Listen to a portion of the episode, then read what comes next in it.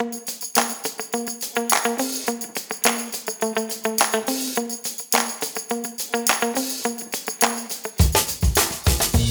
this episode, we have Ann Braden. Ann is one of my favorite authors, and she's also a former Vermont educator with a new book out, The Flight of the Puffin. Flight of the Puffin truly feels like a middle grades book for our time. The story of four completely different middle school students in completely different circumstances in completely different areas of the country, and how random acts of kindness wind up tying them together. This book is based on Ann's own experiences in responding to the 2016 election and all that came afterwards by putting massive amounts of love out into the universe and perhaps in your mailbox. Listeners, we are delighted by this. All of it. Now, a quick content note. Around the 46 minute mark of the episode, Ann speaks briefly of a terrible experience her child had at the dentist. If you'd like to skip anything related to dentists or child harm, zip yourself forward two minutes and she's done. This, dear listeners, is Vermont Ed Reads, a podcast by, for, and with Vermont educators talking about books and the ways they help us make innovative, student centered school change. I'm Jeannie Phillips. Let's chat. Thank you so much for joining me, and Tell us a little bit about who you are and what you do. I'm so excited to be here. Anytime I get to spend with you is great time. Oh, um, same for so, me. so um, I used to be a middle school social studies teacher, um, and then I turned to writing. Um, and uh, I the uh, Flight of the Puffin is my second book. My first one was uh, The Benefits of Being an Octopus, and so I'm so excited to have books plural now. Congratulations on your newest book. And we should also say, because the primary audience for this podcast is Vermont, that you're located in Brattleboro, Vermont. Um, so before I get to anything else, how's Zoe doing? Oh, she's having a rough year. Gosh, I mean, she's, I, I think, I think about kids like Zoe who are trapped in their little four walled spaces with not awesome family relationships. And I've been thinking about them all this year. And, you know, it's one of those things where if we didn't get it before, we better get it now. Yeah. Zoe, listeners, I imagine most of you know, is the main character of the benefits of being an octopus. And I've been thinking about Zoe too, because she ha- was already suffering under economic hardship and in different difficult family circumstances and the stress and pressures of covid have to have made that harder for yeah. zoe and kids like zoe i've been holding her in my heart mm-hmm. yeah. Me too. Well thank you for that book. That book has been such a gift to to me and to vermont educators. I know it's being has been used and is being used all over the place and um, kids are loving it. So thank you for that. Oh, my pleasure. Um, and i also know you're a great reader as many writers are as most writers are. What are you reading now?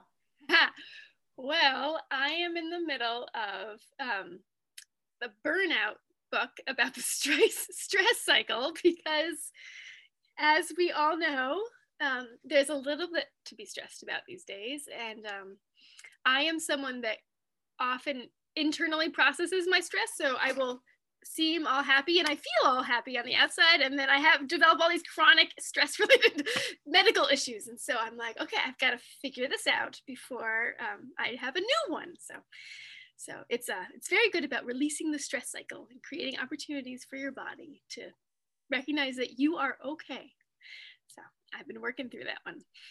I listened to a podcast about that book, and just the oh. hour long podcast I listened to was so helpful about um, hugs and exercise and all of the ways you can let your body know that it's okay again. Yes. And I was, I'm not an exerciser. And so I, um, I've never been like, oh, yes, exercise makes me feel good. But now I'm like, doing slow qigong is telling my body that I'm okay and it's just as good as other exercise. yeah.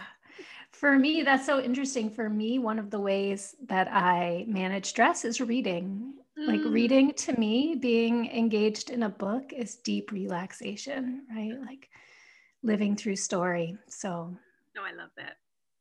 So thank you for your books because they relax me. and let's let's jump into the flight of the puffin, which is such a delight. Oh my goodness! Would you introduce us to the four characters in the book? Libby, Jack, Vincent, and T? Sure. Um, do you want me to read or just tell you about them? Both. Okay. Whatever works for you. I I think I will read first. I'll just read a page of each of their chapters. Perfect. So the book goes through these four different uh, perspectives, and they all live in different places. Um, and but this is all happening on the same day. Libby, this is going to be the best sunrise ever. I slather on more orange paint, catching the drips with my paintbrush and mixing them into the hot pink. I swirl it around and around. My paintbrush is like the band teacher conducting. I don't play an instrument, but I've seen him waving his arms when I peek in the band room. I dip my brush back into the can and make even bigger circles, then add extra dollops above like sparks flying up. I love how the sparks look. I know that's not how people usually make sunrises, but there's fire involved, right? I add more on the other side. I have to. There's too much joy inside me to not. I step back. I knew this would make me feel better. Now, it's time to add the yellow. I kneel down and pry the lid off the can, a blazing inferno just waiting to be unleashed. That's when I hear footsteps and Principal Hecton's voice. Libby Delmar, what have you done to that wall? All right, that's Libby. She was not supposed to be painting a mural on the side of the hallway. Okay, we're gonna now move to Jack. Joey is tugging my shirt again. Jack, he says. I stop dribbling the ball and squat, squat down next to him on the blacktop so I can hear him over the shrieks of the other little kids. What's up, little man? He points. Up. Two more points. Joey doesn't say many words when he's focused on something. I put the basketball in his hands. You ready? He grins. He's ready.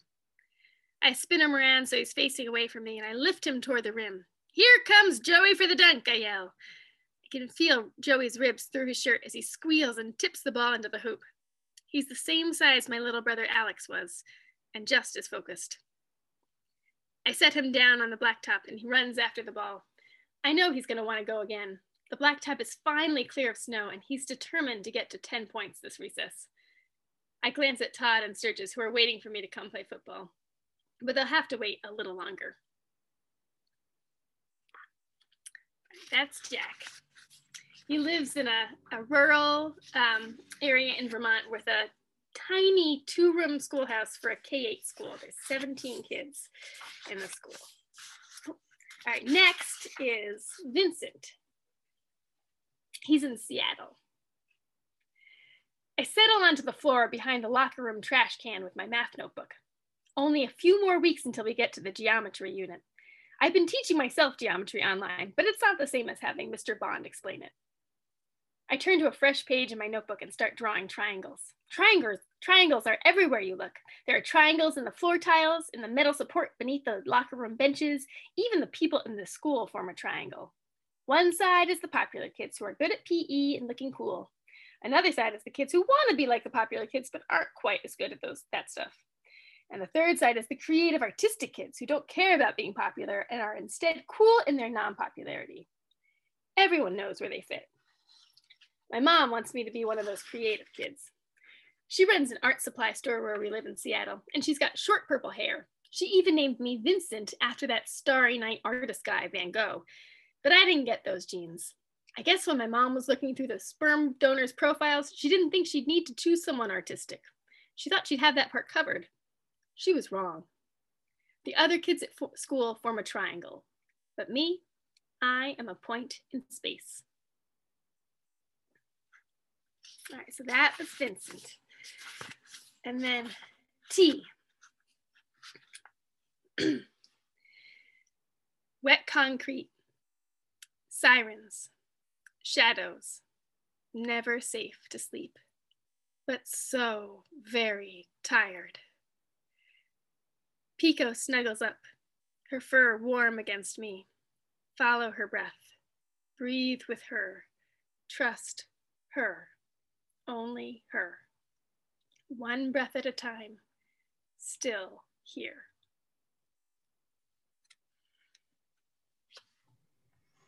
Thank you for that. I want to, oof, I want to walk through each of these characters if that's okay and go yeah. a little deeper.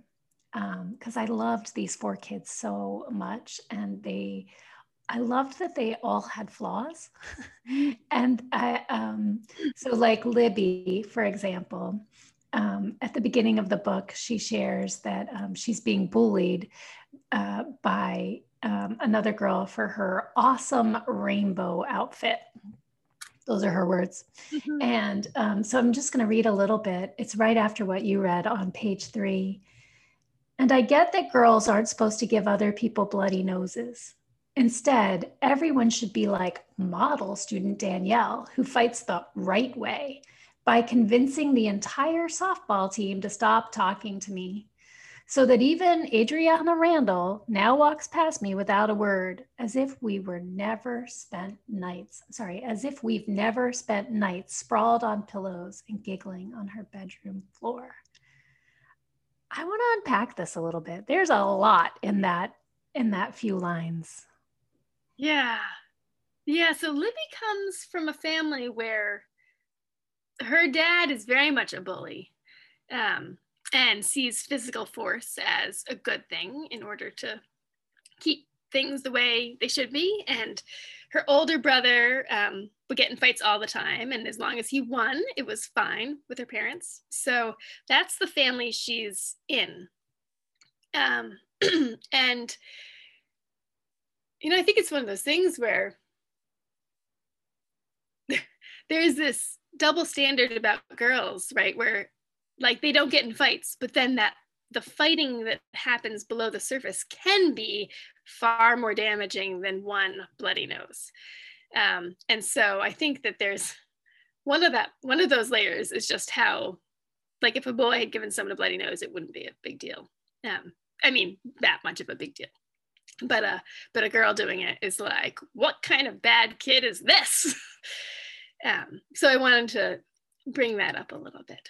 Um, and so yeah she's sort of in this position where she is she is isolated. Um, she she's done things the way her parents would want her to it doesn't seem to be a great way to do things um, and but she's also completely isolated from people who had been her friends so she's very much on her own and she um, she carries her family with her in school. And so one of the things that happens over and over to her again, one of the things that happen, I gotta say that again, Audrey.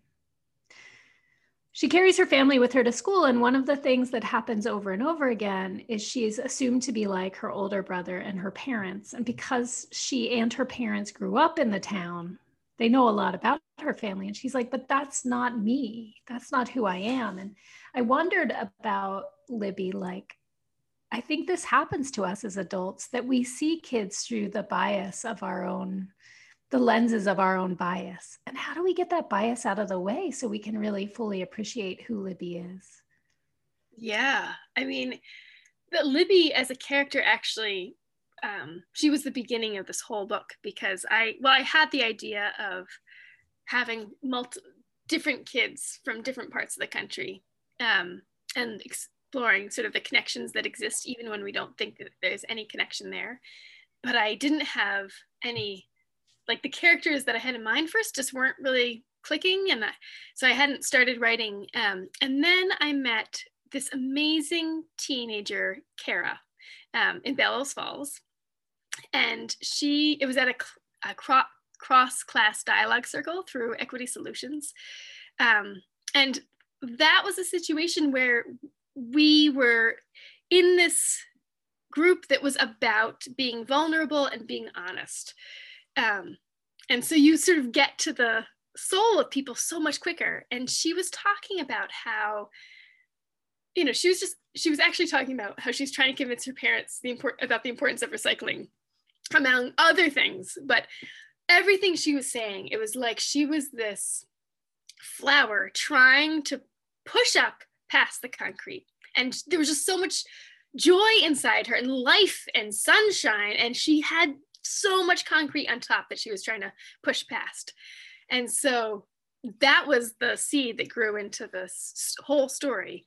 Um, and so I feel like in that situation, I was able to see her for who she was because there was trust built and she felt like she could be honest and um, she felt she, like she could really show who she was because i think a lot of times and certainly this was the case for zoe and the benefits of being an octopus. Kids are not going to show adults who they truly are on the inside unless they feel incredibly comfortable. And those kids that need to the most often do not feel comfortable um, in most school settings. And so so i think that that um, getting to those places where there's an intimacy um, and trust is the only way to be able to really know exactly what's going on below the surface and then if you like if you can't get there because we can't always do that you just have to assume assume that it's there if you had the opportunity to be there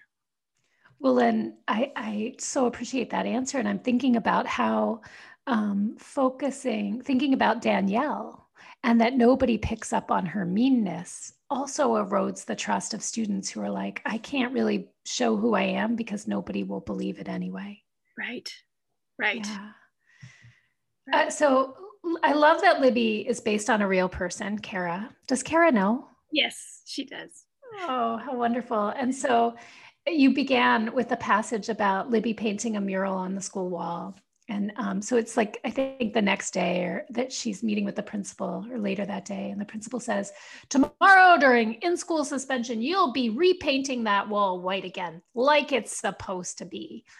And that totally brought back for me when I was a school librarian at Green Mountain Middle and High School, a student named Lilith who painted a mural. She was a high school student who painted a mural on the girls' bathroom wall and made it beautiful. And they, to- they totally checked the security footage and realized it was her. And the custodians painted over in drab green. And my heart broke, right? Like Laurel, uh, Lilith's mural was beautiful. And then it was back to whatever drab color it had been. And um, I guess I'd love us uh, listeners and me to quietly consider who gets to decide how things are supposed to be in schools and in the world and who doesn't because i really want libby to decide yeah. what goes on that wall i want students to decide yeah i think it's one of those things where i mean and that's certainly a theme throughout the book of just um power.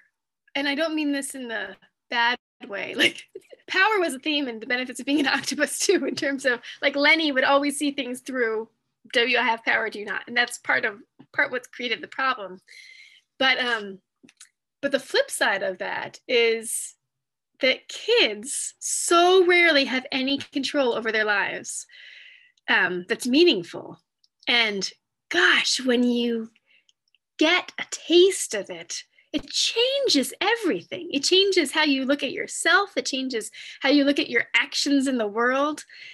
Um, and then those actions change the people around you. And so I, just, I feel like I, I was this kind of teacher too. And actually I got, I had, I got pushback because of it, but I always wanted the kids to have as much say as I could.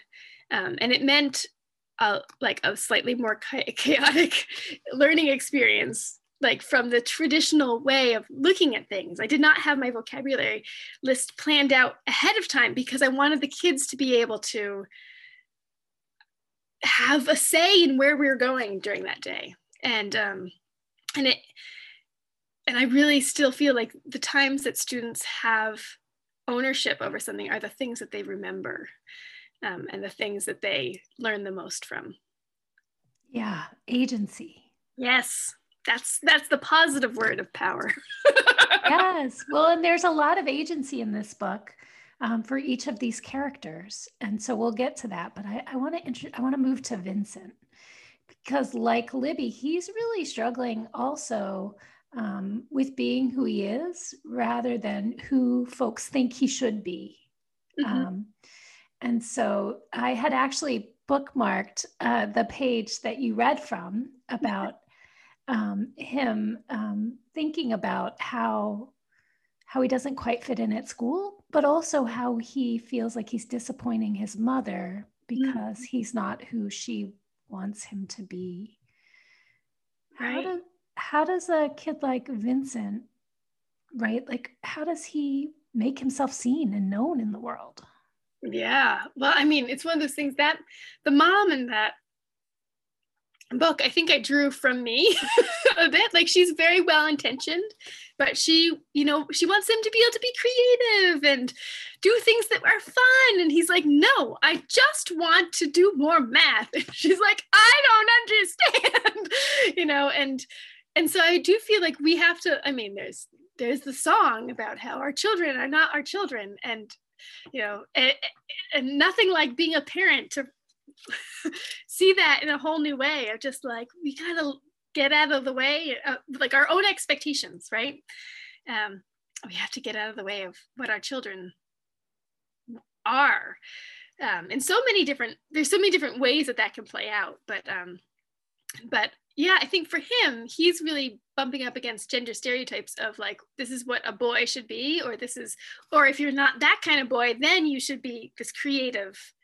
Like there's only those two options like be the stereotypical athletic boy or um or you know be countercultural and find power in that. And you know yeah when you don't find when you don't see yourself anywhere else um it's he also i mean all of these characters feel very alone in their own way and for him he he the what happens soon after the part that I read is these boys come over and are giving him a hard time about he's wearing this like fourth grade rec baseball shirt, which he is not a baseball player. He hated playing baseball.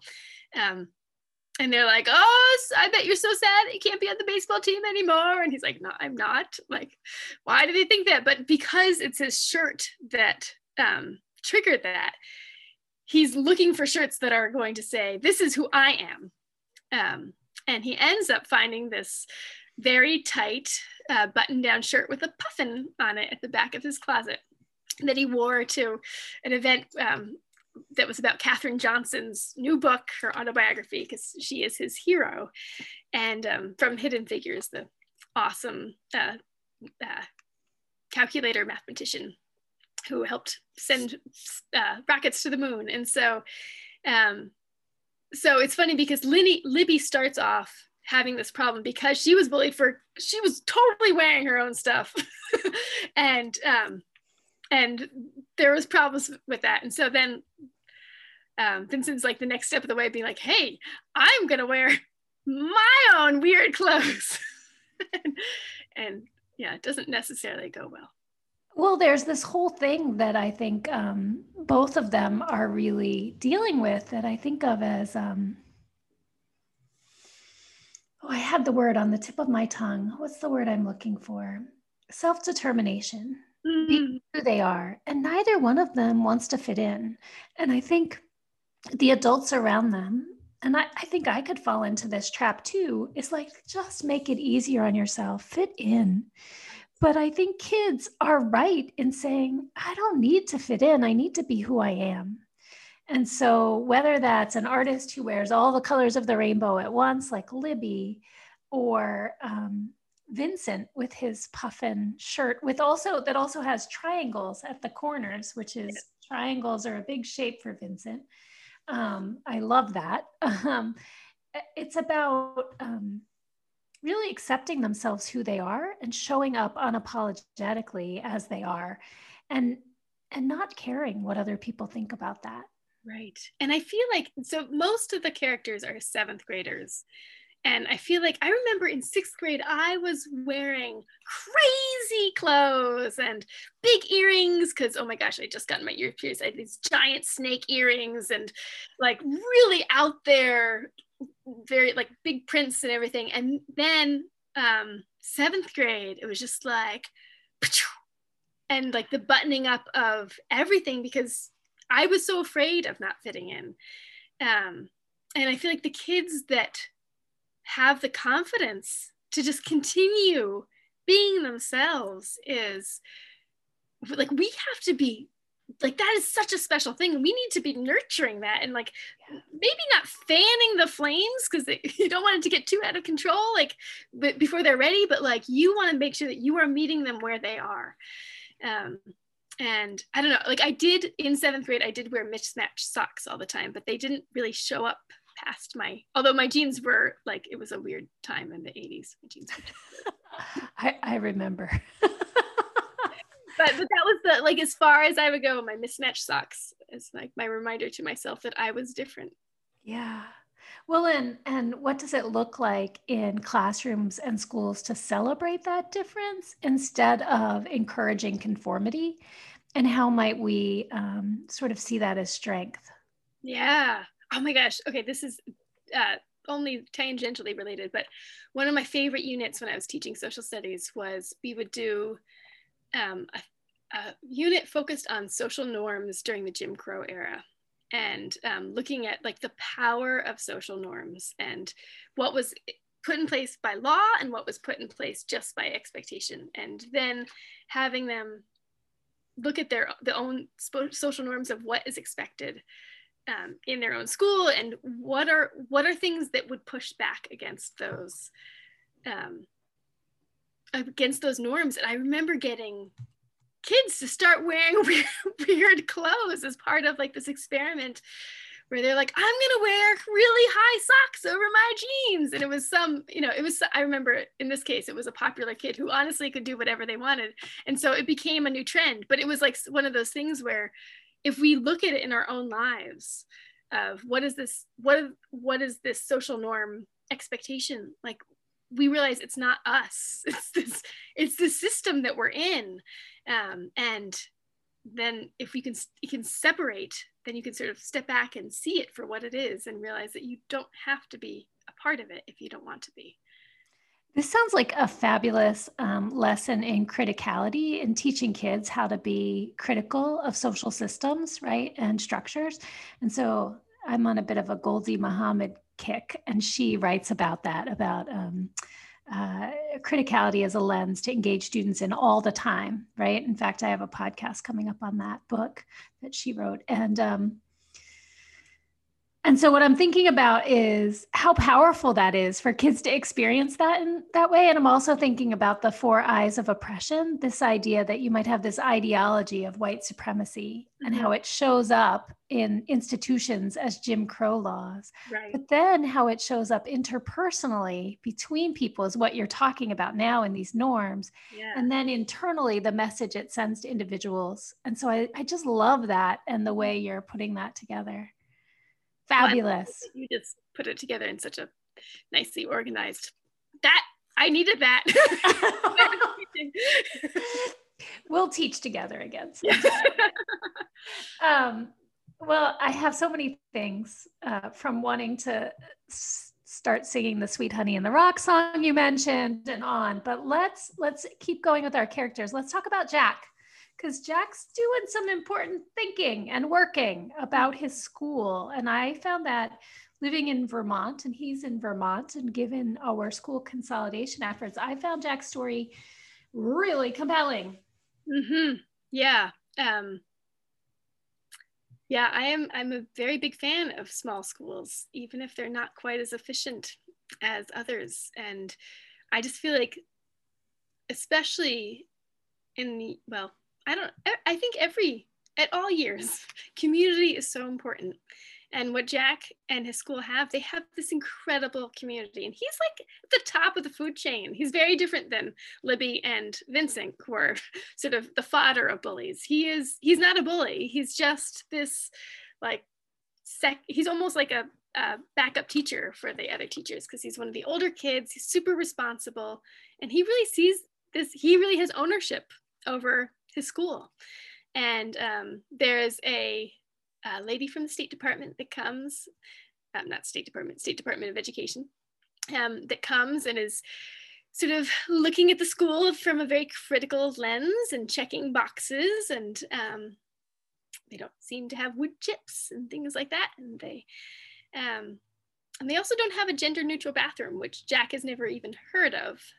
Um, and so he is sort of he he is the first to really be like i'm going to do something about this in part because he's in a place of leadership um, to start with. Um, and his focus at the beginning is saving the school and making sure that it um, that they can keep being a community just the way they are.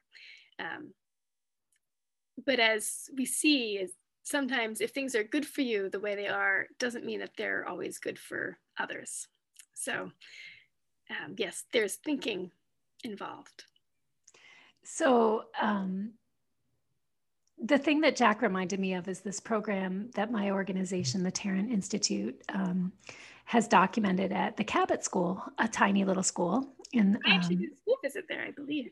Oh, they're fabulous. And um, um, they have a program called Cabot Leads, where each student gets some sort of job that they're interested in. And I think the thing about that program, that the hope that we have for a program like that is that every kid feels like school can't run without them. Yeah. Like they're so important. And Jack has that feeling, right? Like school literally can't run without him because right. he he has important roles with the younger kids. He has um, so school is a is is reciprocal. He's not just seen as like uh, we're going to fill the bucket of your head, but rather like you need you we need you here. You're mm-hmm. important and that fosters this sense of ownership in him that's really beautiful. And I love that in the novel, he goes and presents to the school board. What I also love is that it's not just a simple, shiny moment. He gets caught up in something bigger. I mm-hmm. don't know how much we want to give away, but he gets caught up in something bigger and has to find his way out. He right. gets caught up in a controversy and he gets aligned with a side he doesn't want to be aligned with. Right. Right. And I think that that um, it's interesting because I I was recently doing a um, virtual school visit about the benefits of being an octopus, and they were talking about Zoe seeming to find her voice when she's sort of thrust into this debate of which side are you on about guns, and I am just now realizing it's similar for Jack, where suddenly he's thrust into a debate and he has to vocalize his opinion that is not like not the side that he's being um, link to. And so sometimes that is what forces us to do some deep internal thinking about, well, what do I think if it's not that? And and what does it mean if I think differently than my family members or than people I love? Which right. I think a lot of young people are going through that struggle of like they're doing i know that there are kids all over vermont doing really meaningful learning about things where they have to go home into homes where the the ideas and thoughts being considered are in opposition right. to some of the values at home. And what do you do when kids are exploring their values and they what do kids do when their values they have to navigate that tricky thing? And I, I think it's really important in schools for us to keep that in mind um, so we know how to support students well, to know students well enough to know how to support them as they develop their own thinking. Yeah. And I mean, pro- provide them those opportunities to really dig into those things they're really interested in because it's their birthright. It's their, it's their, um, that's what we want is for them to develop their own thinking. Right. And, and that's, I mean, I, I'm realizing also now that this was the issue that was the seed to start the book. Like uh, um, Kara talking about trying to convince her parents how important recycling was, right? It was coming from someplace outside of her family, and she had internalized it and she got it. And she's like, climate change is really important. And it was, this was completely in opposition to her parents. And so she was trying to navigate that and she was looking for advice about that and that's so that yeah that is like such a um it's a weighty issue you know you because you want you don't want to say go against your parents but you want kids to be able to think for themselves regardless of teachers or parents you want them to be able to form their own opinions based on their own experiences and what they've learned and be able to stand in that. Yes, I do want that. so, um, it, each of these young people is is sort of coming to themselves as who they who they are, what they believe in, and what they have agency over. And um, T is as well, but all of T's agency is just going to surviving as who they are. And you write T in a completely different way than the other characters. And I wondered if you could talk about that. Yeah, I am. Um, so T is homeless and living on the street. And I, my, one of my very first jobs after college, I was waitressing and at a pizza restaurant. Um, and my other job was working at a drop-in center for homeless teens in Seattle. And I it's actually one of the experiences it's the experience that led me into being a teacher um, in part because the way the, the drop-in center was set up it was very hands-off it was very you are there to provide food and services of um, like medical supplies but you're not to engage at all not there's no like back and forth talking um, which I understand. I respect that. So people can just come in without any thought that someone's going to try to tell them what, what they should be doing. Um, so I understand that. But it also, it was hard to have zero involvement of these kids that I was watching and not being able to do anything to help um, other than feed them.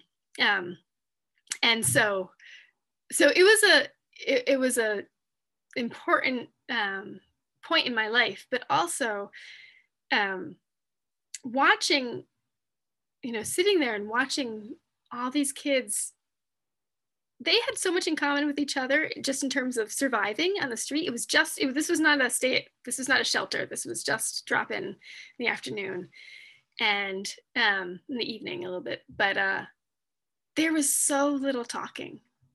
Like there was such silence in that room. And I just, you know, it was just testament to how big a wall they had they had each built around themselves for protection and how much effort basic surviving takes um, when you don't have any of the supports that other people have. And so so when i was writing t's chapters everything was through that lens of just intense survival and you don't have lots of chatty words if you're in that space. And so um, so they're much more they're minimalist um, because of that. And just to get back to what you were saying also i realized that um, you're talking about how the other characters are sort of figuring out who they are. And t already has figured out who they are. Um, so t's on the other side but dealing with some of the consequences of that. Um, and i and t is older um, also so I, it makes sense, but um, I hadn't quite realized how they're, you know, how T is just at this different point in the journey than the others. Oh, I so appreciate that. And I love how you're still leaving a lot of mystery here for our listeners. Um, thank you for going in deep with your four characters. Um, I want to talk a little bit about a really what a seemingly small moment on page 53. Uh, I don't know if you want to read it or if you'd like me to read it. Um, it might start on 52. Ah, yes. Um, maybe start with I won't go. Um, yeah, this is a this is Libby's chapter, and she is walking home from school, and she sees this boy clinging to a bench outside the dentist office. I won't go, he cries. Joseph Sebastian Callaghan, you let go this instant, his mom orders. But I'm scared, he wails. We came all this way. His mom starts to pry his fingers off the bench. Don't be such a crybaby. Boy looks up at her, his eyes wide, and I know exactly why. Now even she can't be trusted. I watch as she carries him screaming into the dentist's office, and I sink down onto the bench, running my hand along the part where his little fingers were clinging. I wish I could run inside and tell him that I know what it feels like to look up into the eyes of the person who is supposed to love you most and wonder if they do. I pull out my index card that tells me that I am amazing. I let out a long breath as I look at it. He needs it more than I do. I fish out one of the colored pencils from my bag and write in little letters along the ridge of the mountain, and you are not alone. I look around for where to leave it. The bush next to the bench is the one with the closed up buds from this morning, but not all the buds are closed up now. One glorious purple flower has burst forth. I settle the index card in the bush next to the flower, right, will, right where he'll see it when he comes out, and skip the rest of the way home. Even if, even though I don't have the amazing index card in my backpack, somehow I'm a whole lot lighter on my feet. Mm. So I cried when I read this. It broke my heart, and um, and I could see it from both points, right? I could see it from the mother point of view because I'm a mother. and I have I have mothered a challenging child, um, but I could see it from this boy's point of view too. And um, whew, I really appreciate uh, people like um, Dr. Bettina Love talking about humanizing education and how do we make spaces where we can show up with our full humanity. And the coercion in this section feels really dehumanizing. Mm-hmm. And um, and it, it reminds me there there are so many times when young people small children ex- experience dehumanizing conditions because we demand compliance or we want control over their bodies. Mm-hmm. Yeah. I don't know what my question is. I guess I wanted you to know how hard this hit and I wondered if you if you intended it to hit me and your readers that hard. It's interesting. I it, it's funny because I'm I haven't done that many interviews about the book yet and so I'm seeing things from a different angle than I did when I and often I will realize where things came from after the fact when other people are asking me about them. And I'm I'm realizing in this moment that this came from gosh, there was a pediatric dentist in Keene on the on the other side of the border in New Hampshire that was like one of the only pediatric dentists around. And I I've been told because my my my son was a preemie that he needed to go to the dentist early so when he was like two and they sent this nice mailing home about how we should like tell it make sure make it clear that the dentist is going to be fun and it's going to be you know fine and you know and so i did i did my job as a parent of like really showing how it was going to be fine at the dentist and then the dentist made a complete mockery of what I had said. And it turned into this place where it was like they would not let my child sit on my lap as a two year old. Like I could not, I had, they had to be like strapped down to a, um, a bed. And like, I, he, like, and everyone was screaming. Like it was like, it was like a factory of screaming children on beds. And I was so traumatized my son was so traumatized he left and never came back. But at the end he's like oh don't you need a toy for see how he's see how he's sort of stopping crying as i'm offering this toy? It was the most inhumane dehumanizing as you said experience. And i i still it, it's been almost a decade and i'm still livid that that is what how they were going to treat children. Um but anyway but it it was in my soul as a horrible experience and how not to treat children. So I'm sure that that subconsciously was coming right out. It's always, I, I often talk about how my books come from a place of anger. And so now I'm like, not only does the larger concept come from a place of anger, but little bits too.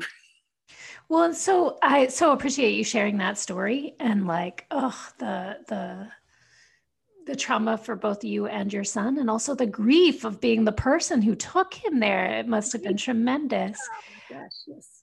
I can't help but seeing this as the other side of the agency coin, mm. right? Mm-hmm. If we want our young people, even our very young people, to have agency, right? To like be um, self directed learners, to be independent thinkers, to like, you know, do the right thing, we can't also demand compliance of them. We can't right. also seek to to control their bodies and their minds. Right. You have control over your body. Yeah. yeah. And from an early age, we need to foster that sense of agency. Mm-hmm. Um, it doesn't mean that they don't go to the dentist. Right, but it can be done in a way that is supporting their humanity. Yeah. Oof. And it's probably messier right? Than like strapping them down right? It's always going to be messier. But the strapping them down at what cost? Right. Yeah. Whew. i just i um yes i'm i'm a i'm a big uh proponent of self-direction and agency in the classroom as is the vermont aoe right? The whole mm-hmm. legislation about act 77 is about meaningful learning opportunities students defining the learning they want and need setting their own goals. And so i'm not sure i don't believe i'm not even going to prevaricate i do not believe we can do that and focus on compliance and use systems of compliance at the same time when we use systems of compliance, we're completely eroding agency. And there's so much agency for the young people in this book. And um, and so the other thing that's in here in this little section, which is so powerful, is Libby's kindness. Mm. And I know that some of this book must be inspired by your experience in the kindness brigade. Yeah. Is that what it's called? The Kindness Brigade? Local Love Brigade. But oh, brigade. local. Because it's fierce and many. local Love Brigade. Could you talk about, for people who don't know, could you explain yeah. the Local Love Brigade? Well, so I said that um, a lot of my big concepts for books come from being angry. And this was uh, uh, something else that happened from being angry.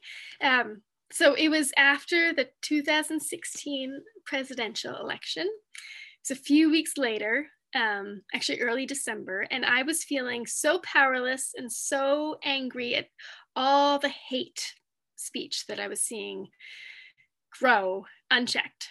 And I had one of the documentaries I used to show in my classroom was the Laramie Project, which is about um, the death of Matthew Shepard in the 1990s. And um, part of that is that one of his friends is trying to figure out what to do because the Westboro Baptist Church is coming to protest.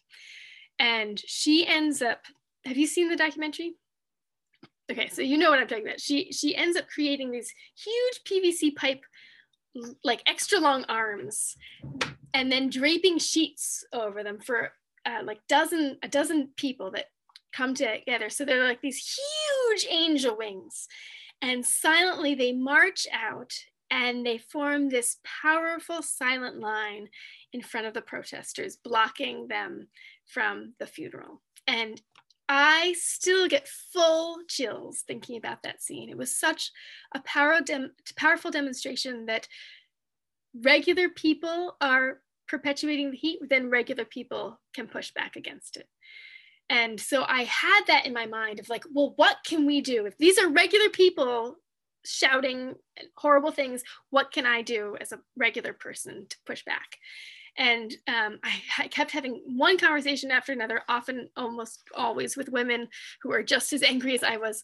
And um, and one of the things that came up by Kelly McCracken in Montpelier, she said, "What about postcards?" And I was like, oh, that's really good. And I was driving home from that meeting and someone texted me and to say that the um, Vermont Society, the, the Islamic Society of Vermont had just gotten hate mail. And what can we do? And I said, we can send them postcards covered in hearts and show that there may be one person sending them hate mail, but we are sending them postcards of love. And they ended up getting 500 or so postcards covered in hearts. And there's this great video of the imam coming out with this huge stack. And he's like, you know, if the person who sent that hateful message knew that this was going to be the response, I don't think he would have sent it. And it was a moving uh, experience for me to realize, oh, this can work. Like we can really balance out that original hate. And sometimes in a, even a rise above so that the the person who was on the receiving end of the hate comes away feeling the love instead. Um, and so you know the way i am i started a google spreadsheet and a facebook group and it became the local love brigade. And it ended up spreading all over the country. Um, these little chapters in different like i think it was like 12 or 15 different states. Um, and it was just such a simple thing of just you know if you hear of someone that needs love or would appreciate some support you can send them a postcard that's you know that's decorated um, to show something positive and hopeful and you know sunny or whatever it is. Um, and it was one of those things where you often don't expect to get anything back right they're postcards you're not writing your return address um, but sometimes we would feel the effects that had gone out from those ripples and once there was a um, there was a girl in los angeles who had filmed her uncle being taken by immigration officials. And we sent love postcards to her school. And a month or so later, I got a Facebook message from the principal of that school saying, like, we're taking our, our seniors that have, like, I think that they, they're, the school's in a pretty rough um, area in Los Angeles, and to, to commit to going to college is a huge deal. And so they're taking their seniors who would commit to go, who had committed to go to college on this trip um, to the Northeast. And he's like, can we come and make love postcards with you? And it was like, oh my gosh, yes. And so like a month later, the, all these kids piled out of these five vans and we all made love postcards together and sent them to whoever needed it that week and that month. And, um, and afterwards, a girl came over to me and she's like, that was, you know, my uncle that was taken. And I'm so worried that he's not going to be out in time for me to, to, for, to see me graduate. And, and we hugged. And as we were hugging, I just thought, what are the odds that we would be hugging and we would be connected? Like, what are the things that led up to this? And so that's, that stayed with me. And that certainly formed the backbone of this book in terms of looking at how does this tiny action from a stranger send out these ripples and how it, we are we're all connected whether we see it or not. And so yeah it was it's all very much based on real real experiences. Ooh, that story is so powerful and beautiful and i just have to draw some a shine a light on some things about it. And one is okay can we just forever now talk about love mail? Like love mail is like like i want to like let's retire hate mail as a concept and like replace it with love mail. Yes. Uh, mail has been really important to me during the pandemic and sending packages uh, and um, love notes and receiving them has been everything. Yeah. Um, so, uh, so big thanks for that concept. I'm it's mine forever. I'm never going to talk about hate mail ever again. It's only love mail. The other thing I want to point out is like um, the way that even we as adults have to figure out how to have agency sometimes. Yes. And I that, mean, yes, because that's one of the things where I wanted this to be something that was doable and accessible. And um, because i realized like this was in those those months before inauguration there was so much powerlessness. It's like what can we do? And there's you have to remember that if you completely give up like you're out. You can't do anything. You can't make any change. Um, and so somehow we had to find a way to stay engaged and stay connected actually i had done um, my undergraduate degrees in Russian. um, and I did a lot of, uh, I was just fascinated by a lot of the early Soviet um, literature where, you know, just the, the isolation, you know, very sort of 1984, like in terms of how a dictatorship can come in and create so much fear and division between people that they are unable to take action and unable to come together to organize against the government.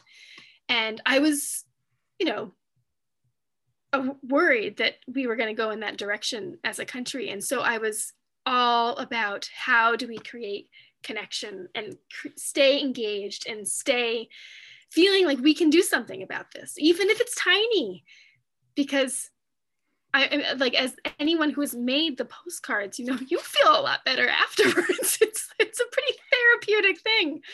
Um, and so so yeah, that was my what really compelled me to action at the time. That um, I've just been doing. Uh, you may not know I'm in a doc program, and I've been doing a lot of research about um, whiteness in education and mm-hmm. um, equity and anti-racism. And it reminds me of a study I read about um, that used this quote that was really powerful to me. And it said that one of the reasons that white dominance or white supremacy remains and stays strong is because white people, even when they say they wanna they wanna challenge the status quo or they want to end racism, can't acknowledge that they have power. Right. Right. They say they're powerless, right? And so what you're saying to me is like, we have power.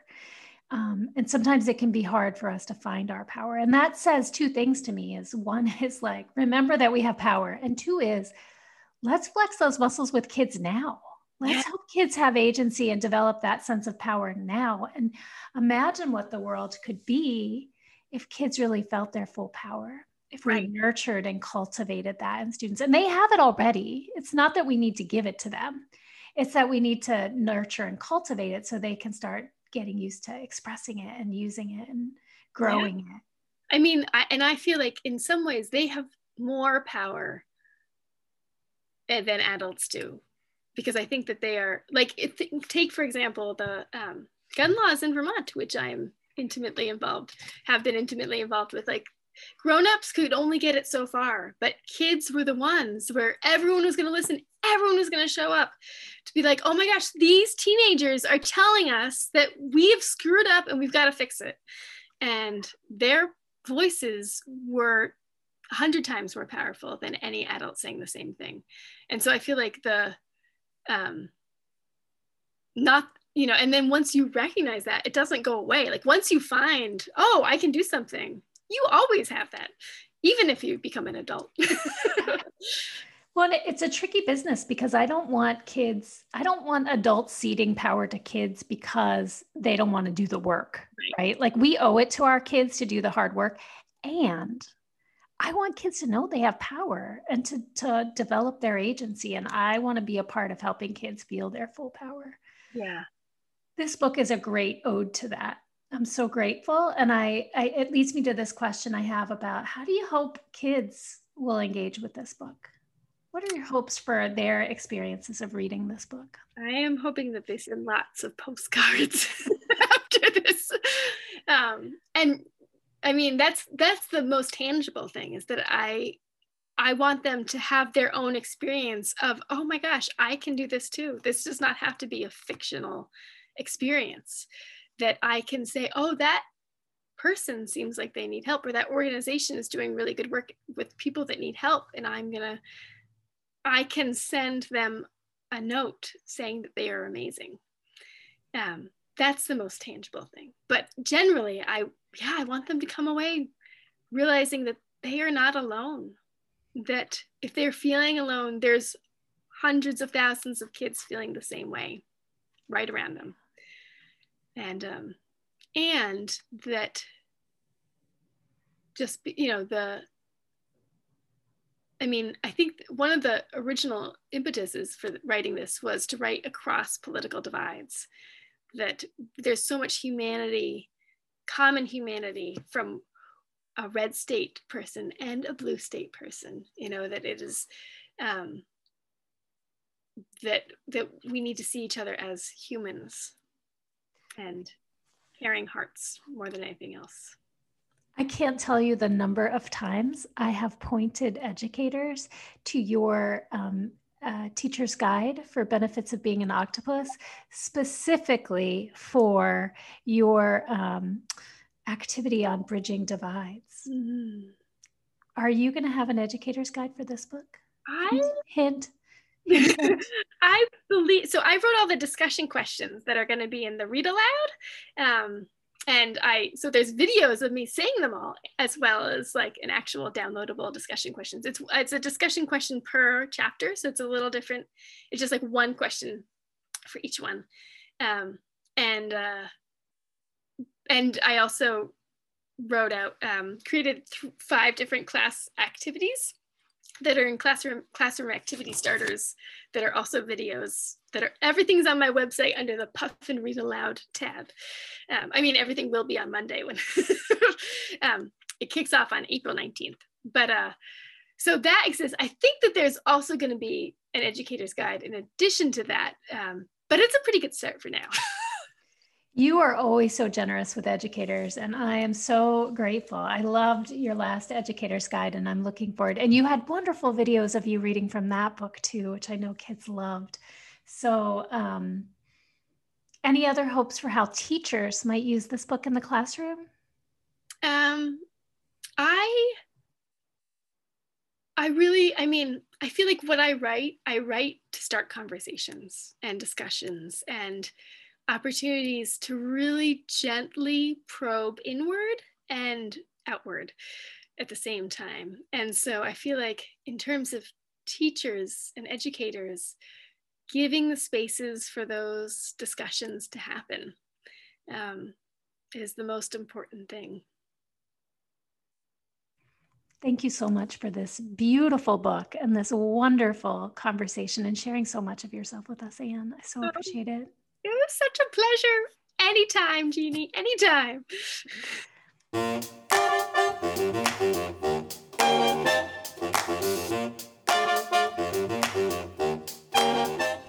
I'm Jeannie Phillips, and this has been an episode of Vermont Ed Reads talking about what Vermont's educators and students are reading. Thank you to Ann Braden for appearing on the show and talking with me about The Flight of the Puffin. If you're looking for a copy of The Flight of the Puffin, check with your local library. Many thanks to Audrey Hillman for all of her behind the scenes work on the podcast. To find out more about Vermont Ed Reads, including past episodes, upcoming guests and reads, and a whole lot more, you can visit vtedreads.tarrantinstitute.org. This podcast is a project of the Tarrant Institute for Innovative Education at the University of Vermont.